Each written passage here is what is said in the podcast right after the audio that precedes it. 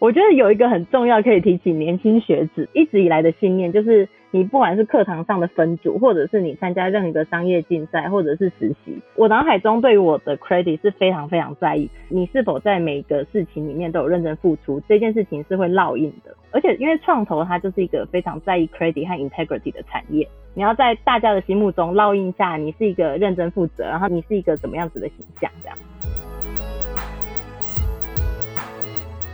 旅行职涯，旅行未来。大家好，我是 Lydia，欢迎收听由 Urate 数位人才媒合平台与职涯实验室共同制作的 Podcast 节目《职涯旅行家》。这几年呢，台湾新创的风潮风起云涌，大家会看到越来越多新创公司出现在一般民众的就是视野里面，然后大家可能会听到说，哎，这些。新创公司都从创投这样子的组织募得不错的资金。我们今天要访问的是在 CID 华威国际这个台湾知名的创投公司工作了将近四年的 Account Officer Angela，揭开创投这个产业的神秘面纱。欢迎 Angela，耶！Hello，大家好，我是 Angela 邱运华。Angela，你可以跟我们大概介绍一下，就是说，哎，你大概的学经历啊，然后以前做过什么事情，然后经过怎么样子的职涯转换，然后才走到创投这个位置上面。好，那大家好，我我是邱运华，可以叫我 Angela。我今年三十岁，从正大研所毕业，大概到现在工作六年多了。然后我在正大读了六年，大学是正大金融系，然后研究所就是研所 MBA。那我毕业后第一份工作是到花旗银行的迄金做，就是 ICG 的 MA，然后轮调完之后进到花旗银行的交易室做外汇市场的 TMO，TMO 就是 Treasury Market Officer，然后我在花旗大概前后待了两年多这样子，然后第二份工作也就是我现在的工作就进入到 CID 华为国际，然后目前担任投资经理。哎，我们先来聊聊你加入创投以前的故事好了，因为其实你呃刚刚提到说之前在花旗银行做这个外商银行的 MA，其实这个也在很多大学学子的眼中也是一个非常竞争，然后也算是一个梦幻工作，对不对？对，我觉得 MA 当时候对也是我自己的第一志愿，而且是真的蛮竞争的。可以跟大家解释一下说，例如说 MA 的工作到底在做什么吗？嗯。M A 的话，我觉得呃，先从面试好了。面试其实就有很多关卡，就是像花旗那时候面进去就有六关，然后我记得我当时候总共面四间外商的 M A，你看这样子有多有少啊，三到六关跑不掉，所以光是面四间可能就有十二关要去进去这样。然后 M A 它主要在做的事情，呃，每间银行，然后每一年的 M A program 都不太一样。那我当时候加入花旗的迄今的 M A，它的 program 是这样，就是我们大概会花一年左右的时间。在 ICG 的七个部门，然后还会到后台，然后还会到香港去做轮调，然后在了解完每个部门它的工作内容，然后还有以及你认识完这每个部门里面的就是 key person 之后，大概一年前后啊，会看黑抗的状况，然后就会 deploy 到想要去的或者是主管想要你的那个部门这样。所以你会觉得说外商银行的 MA 的工作是？如同大家想象的这么困难吗？因为我以前听过一个说法哦，就是说，无论是外商银行的 MA，或者是一些投资银行什么之类的，他们的面试很难，因为他们其实实际上呃工作内容也很难，所以人家就跟我说，如果你觉得你在面试这一阶段都熬不过的话，你可能会很难胜任这份工作这样子。那我不知道你自己的感觉是什么？我觉得 MA 的工作内容应该不会说很难。但是是相对具有挑战性，但这个怎么定义？是因为 M A 它通常就是 recruit 刚毕业的应届毕业生，你再怎么样也不可能真的做做到很难的工作。可是像假设以我的例子来说，那时候在花旗轮调，可能像我们刚刚说，大概会有七八个部门，然后还会有海外的轮调，也就代表说平均一到两个月就会轮调一个部门，所以到一个部门你就会有呃那个部门的 project，然后。那有时候你没有办法在一到两个月就把这个部门的 project 结束掉，然后你就会带到下一个部门，或带到下下个部门，所以你身上可能会有很多不一样类型的 project 正在进行，挑战性在这边。那我觉得第二点的话是来自于压力，因为每每每换一个部门就要被那个部门的，一个是你的 team 妹或者是主管去评分，那那主管可能就是台湾 GM 的 one down 这种 level，所以就是变成说你。在那一年，你要不断在每一个部门，就用最快的速度去认识那个部门在做的事情，然后认识那个部门的同事，然后做完你应做的 project，并且在这一到两个月内被评分。然后，因为这整个轮轮调完之后呢，会由这些评分的，就是大主管去选。就是大家会你知道互相投志愿，就是例如说我们 MA 就会选说我想要去哪个部门，但是主管也会选说他想要哪个 MA，所以我觉得嗯。工作的内难度其实不难，就是因为毕竟还是应届毕业生在做的事情。但比较有挑战性的，第一个就是你要同时去呃分配自己的时间，然后去完成很多不一样的 project。然后第二个就是你要可以扛得住，就是你随时都在被 review 的这个压力。了解了解，所以那你为什么会选择交易室呢？嗯，我觉得交易室的话，就是对于金融系毕业的我，就是一个很梦梦想的工作。然后在实际轮调迄今各个部门的时候，其实当时候交易室是我第一志愿，但我其实内心并没有很确定交易室的工作形态是不是最适合我。但是我很确定这个是对我来说最有挑战性的，所以我就觉得说，这可能也是一个 MA 的特质。我觉得。花旗的人，或者是像我自己的个性，就很喜欢去接受有挑战性的事情。因为那时候你在选部门的时候，我就觉得这是很难得的机会，难得交易室有开缺，然后我也是一直很梦想去做这个工作。虽然我不确定我是不是这么的适合，但是我就觉得此时不挑战要更待何时这样，所以我当时就是选了交易室。了解了解，所以交易室的工作内容可以跟我们描述一下吗？好啊，我我当时候进交易室的时候是负责外汇交易的业务。那因为呃外汇交易我是算是做 sales 的角色。那我们大概每天早上八点进去，每个 team 就会开始报告金融市场的状况。像我们 team 就是报告外汇市场，那有人会报呃 fixed income，然后有人会报 equity，也有总金的这样，就是各个金融市场或者金融商品的负责人，大家会轮流报告今天金融市场开市，或是昨天其他国家的市场状况。那八点就开始互相报告，九点之后就开始开盘。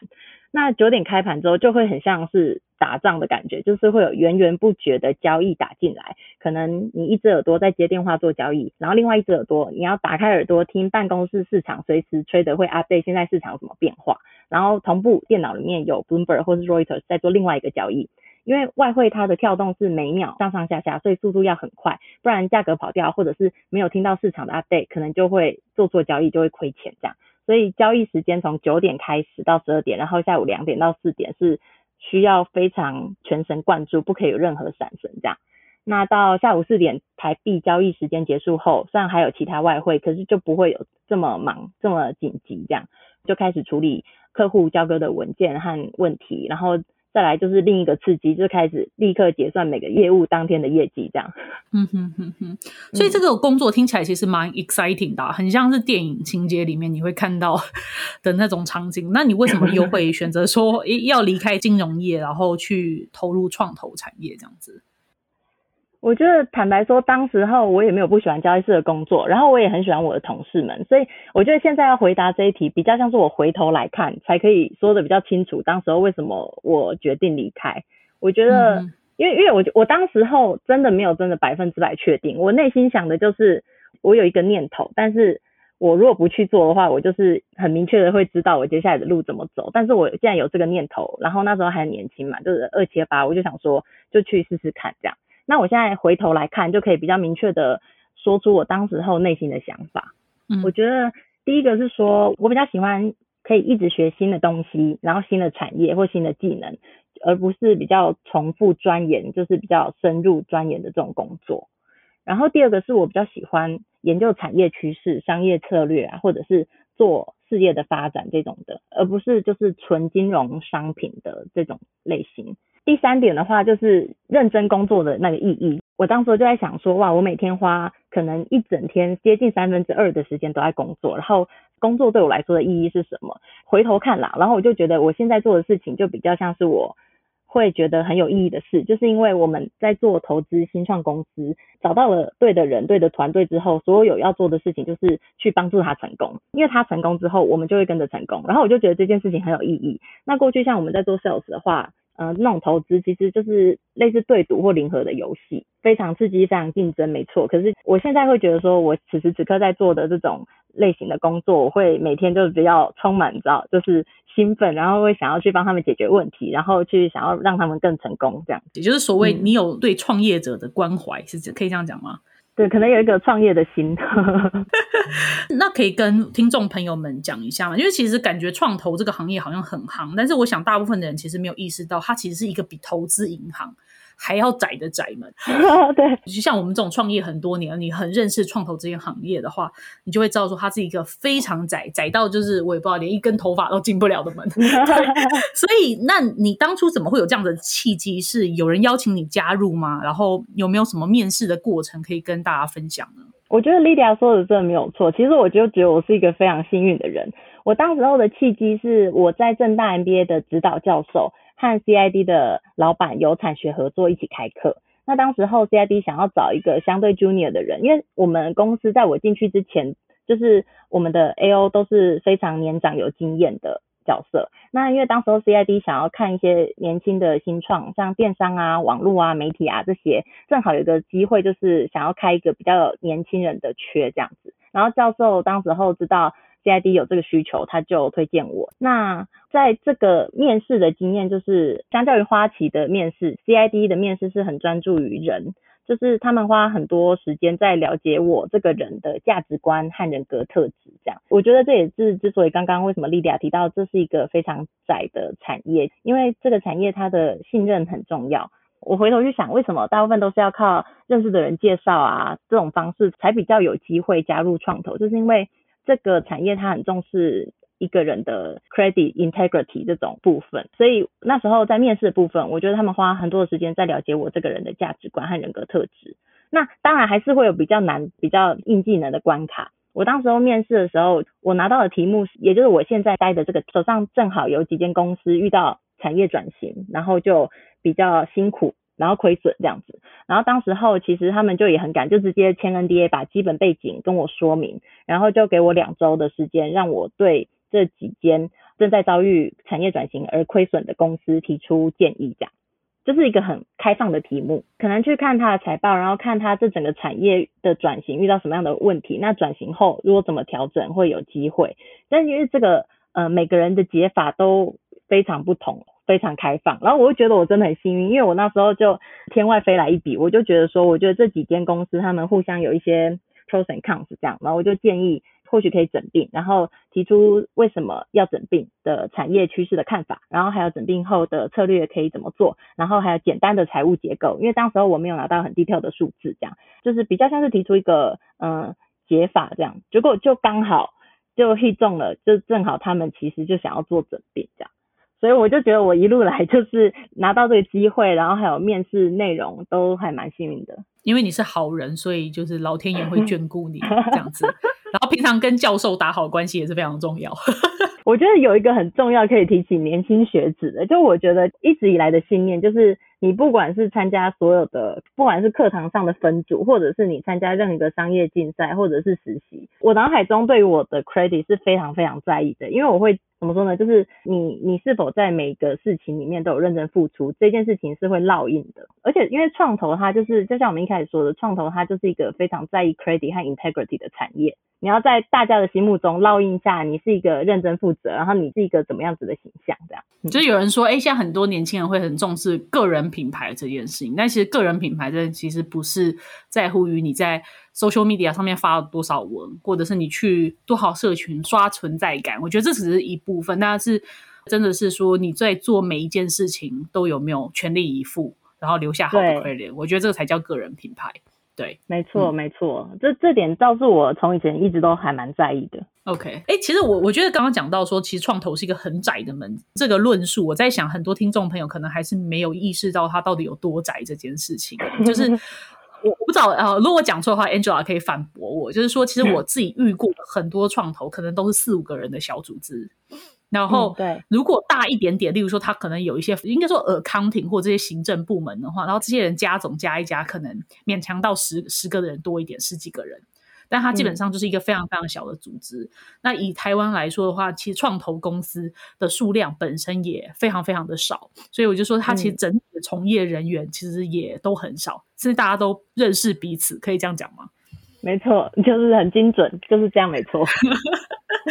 那你呃，现在加入创投呃四年的时间，你有看到说你自己在这个产业里面，哎，从一开始好像呃。有热情，然后虽然有点懵懵懂懂，但是好像你你刚很客气的说，哎，你好像就是猜对了一个题目或什么之类。但是我相信你那边还是有一些实力。但是在这个产业经历四年，因为其实又在新创产业，又是在跟创业者非常近距离交流的地方。你自己看到你自己怎么样子的成长跟改变呢？嗯，我觉得我永远都不敢说我就是已经是一个呃完全上手的状态，但我觉得有一个很大的不同，就是很很勇于接受挑战。就是像我那时候加入的第一个月，记得那时候的主管就问我说：“现在我们公司正在评估一个案子。”那他就给我选，他说看是他来做，然后我在旁边跟着学，或者我来做，然后有问题去问他。那时候我才加入一个月，我其实还没真的搞清楚到底这间公司全部的事情在做什么。但是我就觉得会一直有一些挑战的勇气。后来我选择后者，就是我来做，然后我有问题去问他。其实我选这个选项，我的主管会更辛苦，因为他自己做可能比较快。但是我觉得我们公司的前辈都很厉害，又很愿意教人，所以后来我由我来主导这个案子，最后也决定投资了。其实就是前两个月刚成功 IPO 的案子这样。然后我觉得最大的收获就是遇到不会的事情，或是遇到困难，我们都会变得很有勇气去挑战这件事情。然后因为没有你问不到的答案，只有你敢不敢去问而已。了解了解，所以呃，在你的日常工作中，你要负责去做所谓的 deal sourcing。吗？嗯，就是负责看案子，对不对？呃，对，我们其实日常工作的话，就是有分三三个面向，就是我们公司是一条龙全做的，就分三个构面啦，就分投资前、投资中或投资后。投前的话，就是 Lydia 刚刚提到的，就是我们要去看，就是找一些 deal，然后要看整个产业趋势啊、产业机会啊，去认识这些新有有有 potential 的新创。那如果是投中的部分，就是要去做滴滴尽职调查，或是做它的 valuation 估值，甚至要去谈法务合约 term sheet 这样。然后投后的话，就是我们已经投的公司，还没出厂的公司，通常像我们 team，我们 team 三个人手上就还有七八间都是在投后的这个状态。那我们一般就是像记财报的 follow up，或是董事会、股东会要去参加。那比较深入的会去参与他的策略会议。对内可能就会协助像组织管理啊，对外会嫁接一些相关资源或策略伙伴，所以我的 daily work 就是会交错着这些正在进行的投前、投中、投后的案子。嗯哼，我这样听起来，因为其实除了可能真的是要有一些财经的背景，然后至少你要会看得懂财报，然后肯定要会做 financial forecast 这些，也就是 hard skill 的东西。那我刚刚听到一个点，就是说你现在需要去做在新创公司的董事会里面吗？呃，大部分的时候会是要的，因为我们如果投资占一定比例的份额的话，就会有被分配董事席次。嗯。但是因为其实这件事情，我觉得很吃 people skill，对不对？尤其是因为你现在才三十岁，然后你做这件事情已经四年了，但你可能开始二十六七岁的时候，你就要学着跟创业者打交道，然后在某一个 moment，你就要去 加入人家的董事会，然后讨论这些关乎公司经营决策的事情。到底要怎么样去培养这样子的呃软实力？我觉得对我自己来说，就是只要脸皮够厚、够有勇气，就可以去做这件事情。当然你要很努力，就是。可能在董事会上面说十分钟的话，或是做十分钟的报告，可能回回家都是准备了一两个月，很认真的准备这样。所以我觉得一个在我自己的角色来看，是要敢于去做。但我觉得更勇敢的是公司，公司会给我们这个机会去做。不会，我相信你也很努力，因为我觉得这些东西，就是像我今年三十几岁，我觉得来做这件事情，我可能都会是需要很多准备跟吃力的。更何况二十，我觉得你 premature，你二十几岁 就在做做这件事情。哎，所以刚刚讲到 CID 华为创投，其实是台湾一个相当老牌的创投公司哦。你可以跟大家解释一下，说，哎，你们的就是特色是什么？就是你们在这整个投资产业里面的定位啊，还有说你们呃投资的项目大概是有哪一些产业或是哪一些公司？哦，CID 的话，它真的是像就像你说的，其实，在台湾算是非常资深的创投，就是已经创立二十二年了。那我觉得 CID 比较特别的地方是我们，因为历经了二十二年来，就像所有的产业转型，它都会需要有策略调整。那 CID 也是。那历经二十二年来，我觉得我们的特色是我们的投资模式已经变得非常多元和弹性。因为最早创立的时候，就是像 VC，就是像大家所知道的创投去投嗯新创的公司。那后续也发展出像是 PE 类型，就是 buy out 的案子，例如说。假设有被 undervalue 的上市公司，也可能可以把它买下来重整再 re IPO，或者我们也有 SM management 的部门，然后也有 holdings 的，我们直接是只有大股，然后维持长期的获利这样子的形态。所以我们公司内部的话，有分四大的结构，就是 VC、PE、SM management 跟 holdings 这样。那如果说是产业的部分的话，以公司来说，创办至今最成功的，因为毕竟是二十二年前，那时候最成功就是半导体产业链是非常完整的布局。那到现在来说的话，就除了科技也，也发展出像五 G 啊、医疗啊、电动车等等不同的产业类别。我们 team 就是专门做电商零售这一块的，算是最小咖的产业类别。那你自己呢？你自己在做创投这件事情有什么特殊的，应该说心法或者是信念嘛？因为其实我听过很多不同的路数哦。就有的创投就是说，其实我不管你 pitch 的天花乱坠或者是什么，我就看你这个人。哦，对，有有，然后有的是很直觉的，然后也有人是就是后完全只看 financial 的。然后或者是我只看特殊领域的，然后其他的我都不考虑。你自己是比较是哪一种路数这样子？我觉得我一开始是理论派的，就是我可能在看一间公司的时候，我快速在脑海中还是会有几个架构去判断这间公司有没有机会继续走下去。到后来我越来越相信你刚刚说的，就我觉得人真的很重要，因为就像我刚刚最开始说的，就是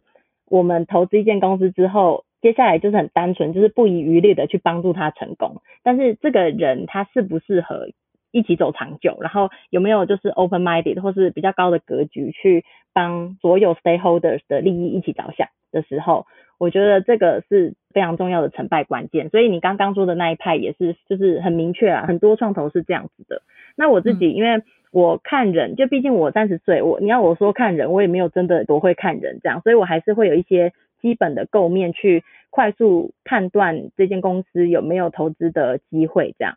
我觉得我可以大概分享一下这个构面大概有四个方向。第一个就是产业，因为产业的大方向趋势它是否有成长性，然后以及在这整个产业里面，这一间公司它在产业链是否占据关键位置，以及它在的市场规模有没有成长空间，或者是会不会天花板很低，这是第一个。在看到这间公司的时候，会立刻想到的事情。然后再来第二个就是营运，等于说是公司这个主体本身。营运的部分主要就是看创办人和团队他们具备什么样子的竞争优势，或者是独特的资源这样。再来第三个就是要思考到资本市场的机会，就是不同的产业它在不同的地区或不同的题材下，资本市场它可能会给出不同的倍数。这这个倍数指的就是像嗯 P/S ratio、P/E ratio 这些倍数，就是。这个资本市场对这个产业类型或是这个题材的看法，可能会直接影响到投资出场的报酬。那最后一个就是估值，我觉得估值它还是很重要，因为最后都还是在衡量价值跟价格之间的关系。就像我们在买股票一样，就是你如果很好的公司买太贵，也不一定赚得到钱。然后或是遇到困难的公司，如果它本质很不错，有机会逢低进场的时候，再协助它转型，也是有机会获利。所以评估完前面比较重要的产业营运跟资本市场之后，最后就是看价值跟价格的衡量这样。所以因为投资的年资还没有到很长，所以看人这件事情我没有办法说就是凭感觉去做，所以我还是会有一些基本的一些构面在协助我快速对一个产业或者一间公司有初步的决策方向这样。嗯，因为其实刚刚大大家可能不知道有没有听出来说，其实像 Angela 这一段话里面，其实就包含了很多 know how。像你刚刚讲说 APS ratio 啊，PE ratio 啊，其实可能多相信很多听众朋友都。没有听过，然后很多人会说，哎，为什么创投都不投台湾的新创公司？又或者是为什么台湾的创投都觉得好像现在台湾新创公司估值比较低？那我觉得这就牵扯到，例如说出场的倍数，跟你投资 portfolio，例如说你投几家公司，然后你觉得有多少家可以做到 IPO 类似或做到出场这样子，这其实这里面的。know how 是很深的，那我觉得我们今天其实可能也没办法解释这么多。那自己大家如果有兴趣的话，可以去买书来看。不不负责任。今天就来闲聊，这样就大家就最后去买书。刚刚那里面这个逻辑，如果要深刻研究，可能要看个五六百页的书吧，我也不知道。对。我觉得，就我觉得，我觉得看书跟实物就是它同步进行，就是看书的时候帮助你把所有接触到的事情有有架构的去在你脑海中整理好。我觉得最主要的成长还是要靠实物，然后每天就直接上战场。就是我还是相信这个实物派，就是直接推上战场这样子。嗯哼哼，了解。哎，那你 so far 就是你觉得投资过，就是你自己很得意的，你觉得可以算是你的代表作的这些投资标的到底是什么？这可以分享吗？已经出场的比较可以分享啦。我觉得像刚刚，但是我要说这些案子，就算说我我很得意，都一定不会只是我一个人的功劳，就是一定是团队一起，然后大家决策这样。我觉得可以分享的就是 IPO 的案子啊，像像我刚刚说我进公司第一个月去扛下来的那个增资案，就是最近 IPO 了，就是九一 App，那它就是很典型从零到一的案子。那当然，这间公司它本身就很强，所以我只能说就是算是我的经历啦，不会说是我的得意之作这样。但我觉得还有另外一种类型的，也会是非常印象深刻，就是像刚九业，它是零到一，它一直一路以来，毕竟创业创业者本身，然后还有他们的整个团队都很强，所以它一路就是一直往上走。那我觉得更深刻的是那种从谷底从死里再救回来的这种，其实我也觉得是很深刻的。经历。像刚刚我面试的那个案子，他当时候就是呃两三间公司都在亏损，那后来顺利进来之后，我们真的投入这间公司也蛮长时间，然后过程有点长，可能花了两三年，就是也帮他们做整并，那整并过程中也有成功也有失败，甚至我们整个团队就进去帮忙做重整这样，所以他是从一个亏损的案子到现在转亏为盈，所以我觉得从零到一。以外，这种从负一到零再到一的案子，我觉得也会非常印象深刻。这样，嗯哼哼，哎，那我可以好奇问一下嘛？因为我自己也遇过很多年轻人跑来问我说，我想要去做创投，怎么办？我该怎么做？我当然都会跟他们分析说，你看创投都是小组织，他本来黑抗也没有很多，先打预防针。对，就是或者这是一个窄门，然后很吃信任关系，然后其实你看要跟创业家对话，这还是要一些社会历练什么的。这像这些东西我都会铺陈好。但如果有人硬要问你这个问题，就是我就是很想要做创投，你告诉我有什么方法可以走进这个行业，你会给他什么建议？这题真的是非常的难，但是我试着，我试着想想看，我觉得回头去看好了，就是看我们现在组织里面的人，通常分为两大类的专业背景，一部分就是财务专业，当然就像我们每天在做的事情就是与数字为伍，然后另外一部分就是各个产业的专业，因为当我们要去投资一间公司，或者是要去做滴滴，或者是要去看这间公司它未来。有没有成功的机会的时候，其实像如果有工程师啊，或是生医背景的电动车的专业，就是如果你有产业的专业的 know how 的话，就是也可以帮助在看投资案的时候有更明确的一些 insight 这样子。所以我觉得我们公司的话，组成的背景就是分两大类，然后像我们的团队都会有这两种人的存在，然后会去彼此互相学这样，然后互相搭配。了解了解。其实我有个，我曾经问过另外一个。也是新创圈的人这个问题，然后他给我的一回答是说。有一个方法，或许是站在创投可以看得到的地方。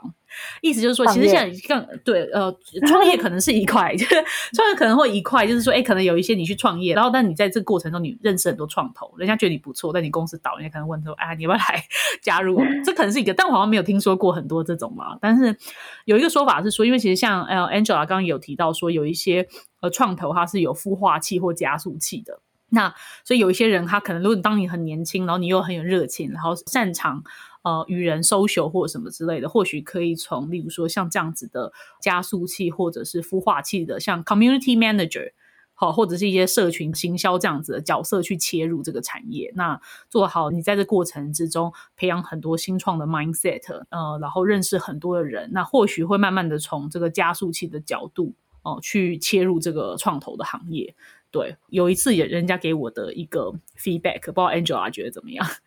嗯，其实我我完全同意，我觉得就是比较 junior 的角色，确实比较容易从孵化器进去，因为孵化器的话，就是会是帮助那些团队一起去成长啊，然后也蛮多像是行销方面的一些。因为他们要办 demo day 啊，这些这些活动，其实我觉得就比较有机会让年轻的人参加。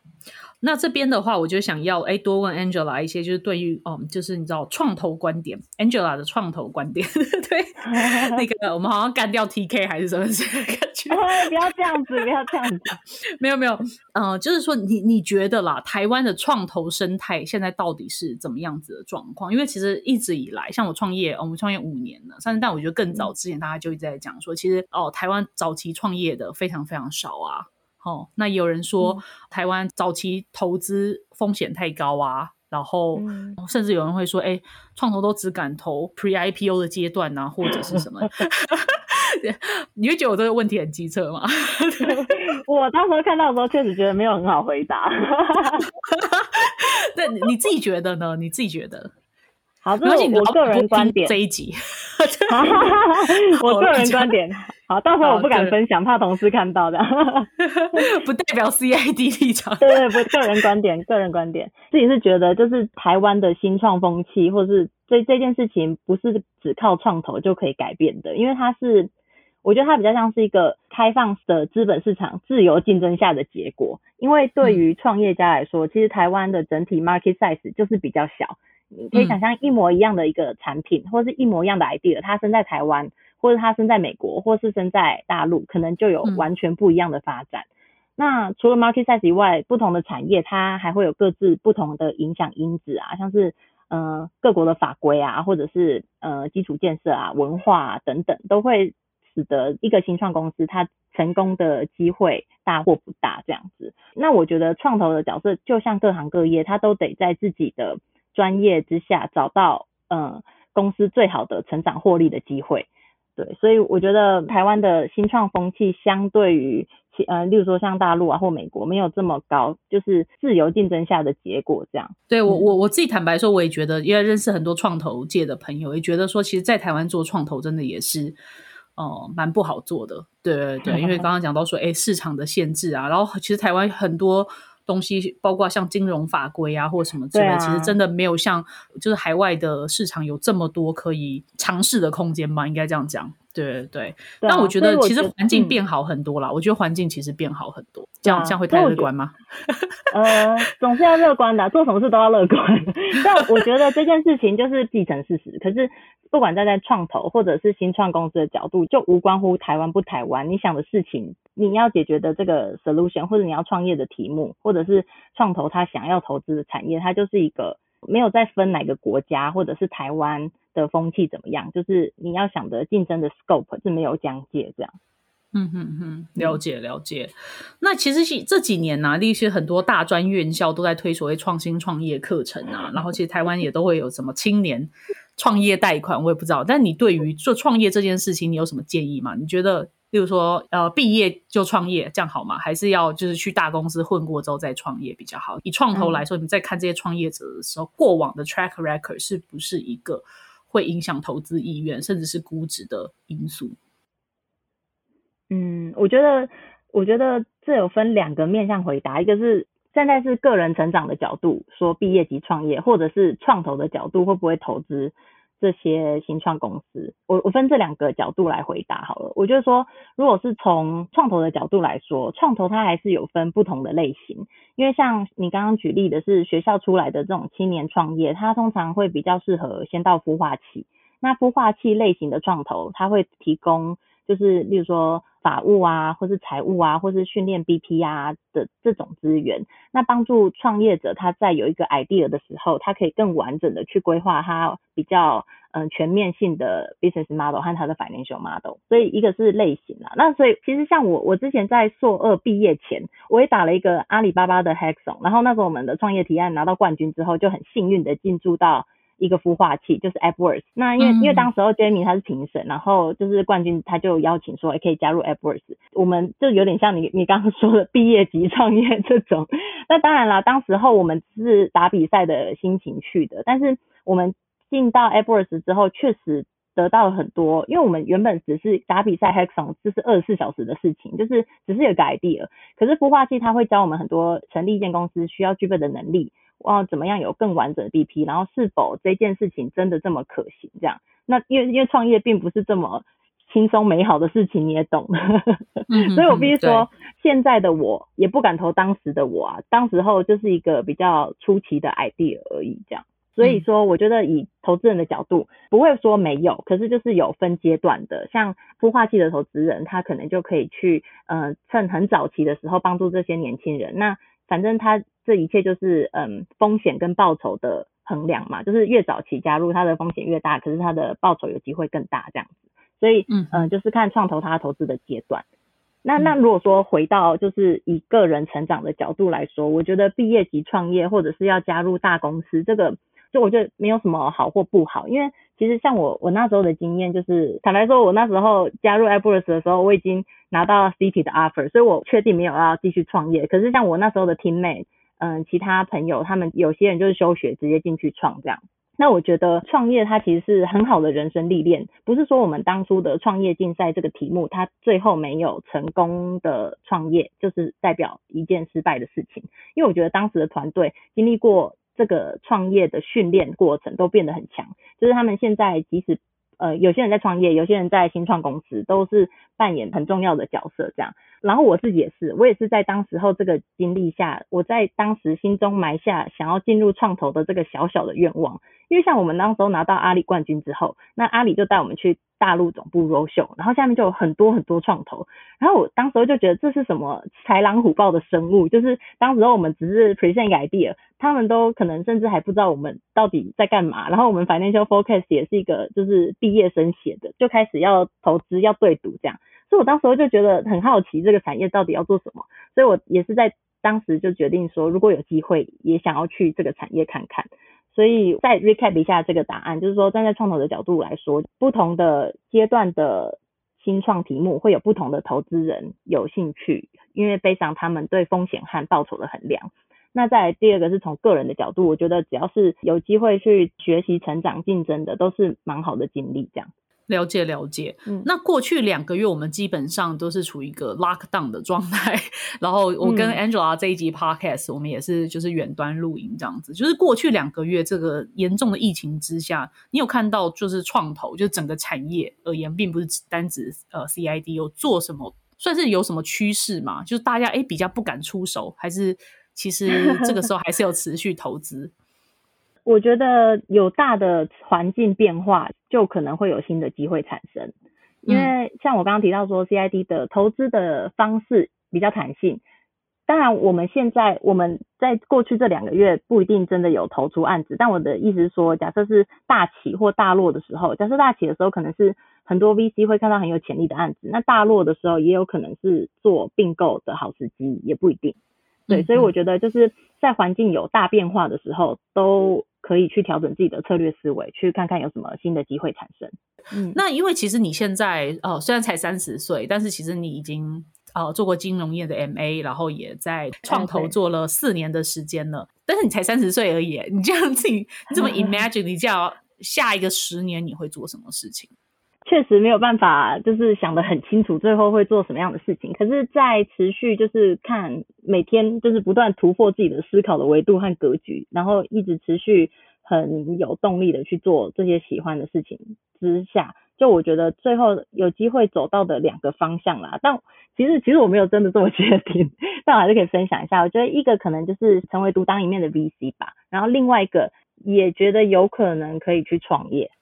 嗯，对，我觉得我们公司就我们老板他们还有蛮有创业魂的，所以我们看了这么多创业者各种在地狱里挣扎的景象之后，你还是敢创业？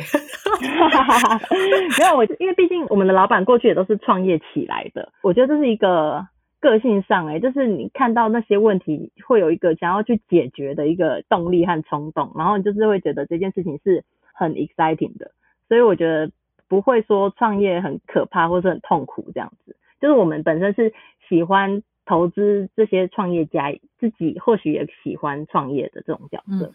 好，那 Angela 就是你，呃，现在踏入职场大概前后有六七年的时间了。然后你现在回头去看，你大学有没有做了哪一些事情，或者是呃以前做了哪些学习，然后就到今天帮助你在做创投这一份工作很多，有没有这样子可以给予一些呃还在学校年轻人的建议？这样子，嗯，怎么办？我我我如果讲真心话，我会觉得赶快去交换学生，去体验生活。学生吗？没有，我觉得，因为坦白说，如果说是真心话的话，我会觉得就是大学的时候最重要的事情是找到自己喜欢做的事。这一点的话应该有两个大的面向，第一个就是要去打开你的视野，然后第二个就是要去接触实物。打开视野来说，其实是真，因为毕竟我就不是那种成绩超级好的那种学霸类型。我大学的时候很喜欢做一件事情，就是去。去看看世界，然后去体验生活。那我也不是说我就是很有钱，到处去留学，各种的都可以。就是像假设我大一的时候去海外做志工，然后大二的时候去呃美国打工旅行，反正你就是拿自己赚的钱，然后全部花掉这样。大四的时候也去交换学生，然后或者是在学校的时候就 take 一些就是 exchange program 这样子。因为我觉得就是台湾毕竟还是一个比较小的小岛，然后。世界上有很多类型的工作，然后很多类型的机会。我觉得大学是很重要的一件事情，就是去探索世界，然后同时探索你自己喜欢的事情。这样，所以我觉得第一件事情就是尽可能的去 explore 这样。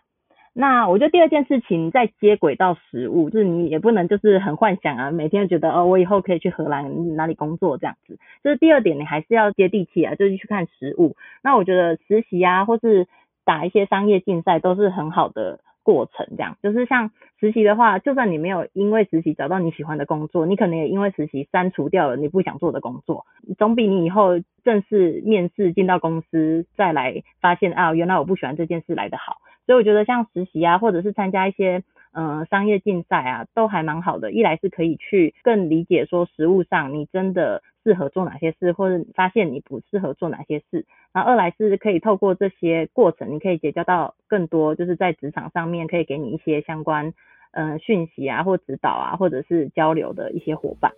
就是要呃想办法活出读书以外的生活这样子。对，真的，这真的超重要。读书就是基本门槛。我相信你书也读得很好啦。OK OK，今天非常谢谢 Angela 的分享。最后节目最后还是要祝啊 Angela 投资赚大钱，每个投资的公司都 IPO 这样子。这个对做创投人应该是非常实际的祝福。大家如果觉得这一集的内容对你有帮助的话，欢迎帮我们到 Apple Podcast 上面留下五星好评，谢谢大家，耶！还有谢谢，拜拜，那我们就下集再见。